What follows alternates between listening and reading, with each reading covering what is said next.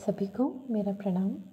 मैं कविता शर्मा स्वागत करती हूँ आप सबका चिंतन मनन के फोर्थ एपिसोड में, जिसका नाम है संपूर्ण स्वास्थ्य, यानी कि ओवरऑल वेलबींग स्वास्थ्य, यानी कि वेलबींग बींग हेल्दी आज का सबसे महत्वपूर्ण विषय है, या टॉपिक है। क्योंकि हर कोई किसी न किसी हेल्थ इश्यू से गुज़र रहा है। कोई डायबिटिक है, कोई अस्थमैटिक किसी को हाई बीपी किसी को हार्ट इश्यूज़ और उससे भी ज़्यादा मेंटल हेल्थ इश्यूज़ जैसे डिप्रेशन एंजाइटी स्ट्रेस एट्सेट्रा इस सबसे कोई ना कोई गुज़र रहा है। हर इंसान आज परेशान है, दुखी है, क्योंकि एक बीमारी जाती है तो दूसरी बीमारी आ जाती है। हमेशा कुछ ना कुछ हेल्थ इश्यूज़ चलते ही रहते हैं।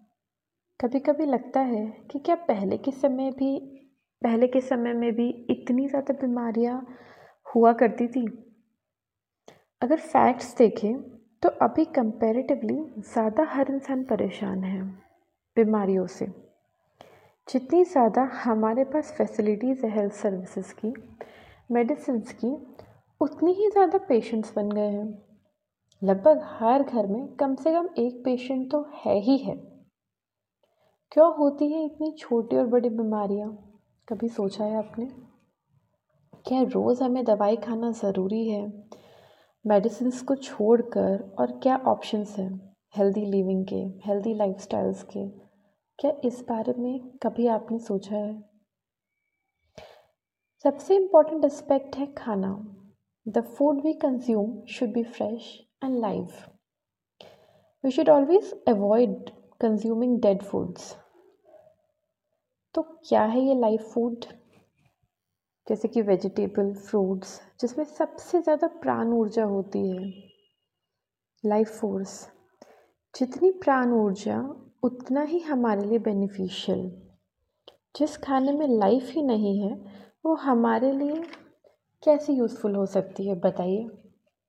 वो हमें क्या एनर्जी देगा? कभी सोचा है आपने ये बात?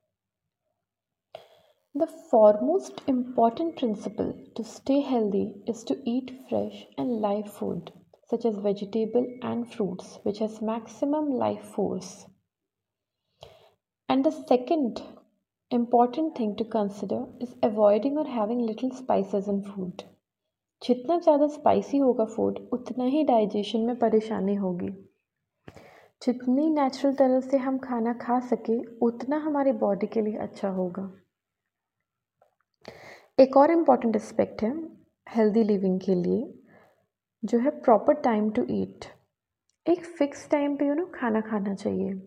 रोज़ अगर अलग अलग टाइम पे खाएँगे तो हमारे बॉडी सिस्टम को डाइजेशन में प्रॉब्लम होगी, क्योंकि वो अडेप्ट नहीं कर पाएगी ना कि हाँ भाई, अभी खाना आ रहा है मेरे पास, और अभी मुझे डाइजेस्ट करना है। आज हम इस टाइम पे खा रहे हैं, आज हम बारह बजे खा रहे हैं, फिर हम किसी दिन दो बजे खा रहे हैं, किसी दिन तीन बजे खा रहे हैं। तो हमारा एक फिक्स्ड बॉडी सिस्टम में रूटीन नहीं सेट हो पा रही है।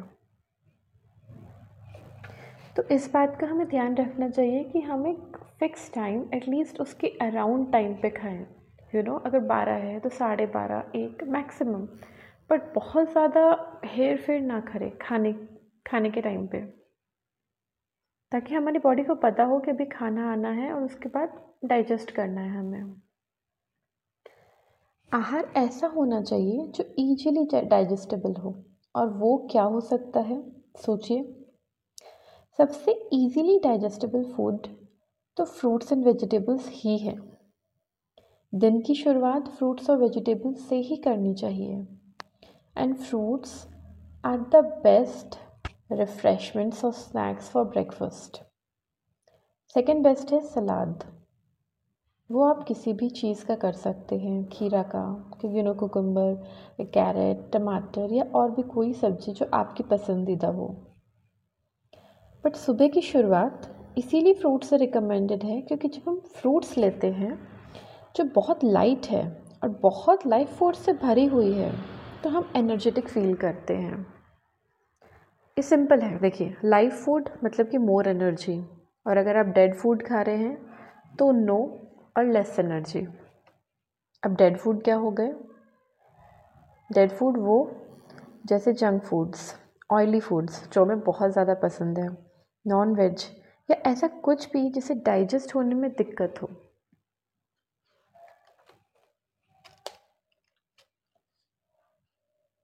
एक और बहुत इंपॉर्टेंट बात कि लंच हमें अच्छे से करें, लेकिन डिनर लाइट हल्का करें और जल्दी करें। टाइम से करें। ज़्यादा डिनर लेट करने से और ज़्यादा हैवी डिनर करने से हमारी बॉडी रात भर डाइजेशन के प्रोसेस में ही लगी रहेगी। फिर हम सोएँगे कब? हम रिलैक्स कब करेंगे? रात भर अगर हमारी body system digestion system active ही रहा डाइजेस्ट ही कर रहा है। इनफैक्ट हमें नींद भी लेट आती है फिर यू you नो know, अगर हम लेट खाना खाते हैं कभी आप ऑब्ज़र्व करके देखना। ये तो हम सबने सुना भी होगा कि एटलीस्ट दो तीन घंटे सोने से पहले हमें डिनर कर लेना चाहिए। वो भी हल्का खाना, जिससे कि हम अपनी बॉडी को डाइजेस्टिव सिस्टम को थोड़ा रेस्ट दे सकें नेक्स्ट डे की डाइजेशन प्रोसेस के लिए। तो ये छोटी छोटी चीज़ें हैं जिससे हम बदलाव कर सकते हैं अपनी लाइफ में।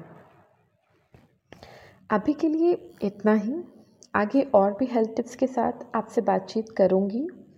तब तक के लिए इस बारे में थोड़ा चिंतन मनन कीजिएगा कि क्या आपकी ईटिंग हैबिट सही है या थोड़ा बदलाव, थोड़े चेंजेस की ज़रूरत है। एक छोटे से भी चेंज हमारे फ़ूड हैबिट में ईटिंग स्टाइल में, हमारी हेल्थ के ऊपर बहुत सारे बेनिफिट्स ला सकता है। And remember change starts with you so bring a change in your life style today मैंने लाया है, आगे भी लाती रहूँगी। आशा है कि आप सब भी लाएँ।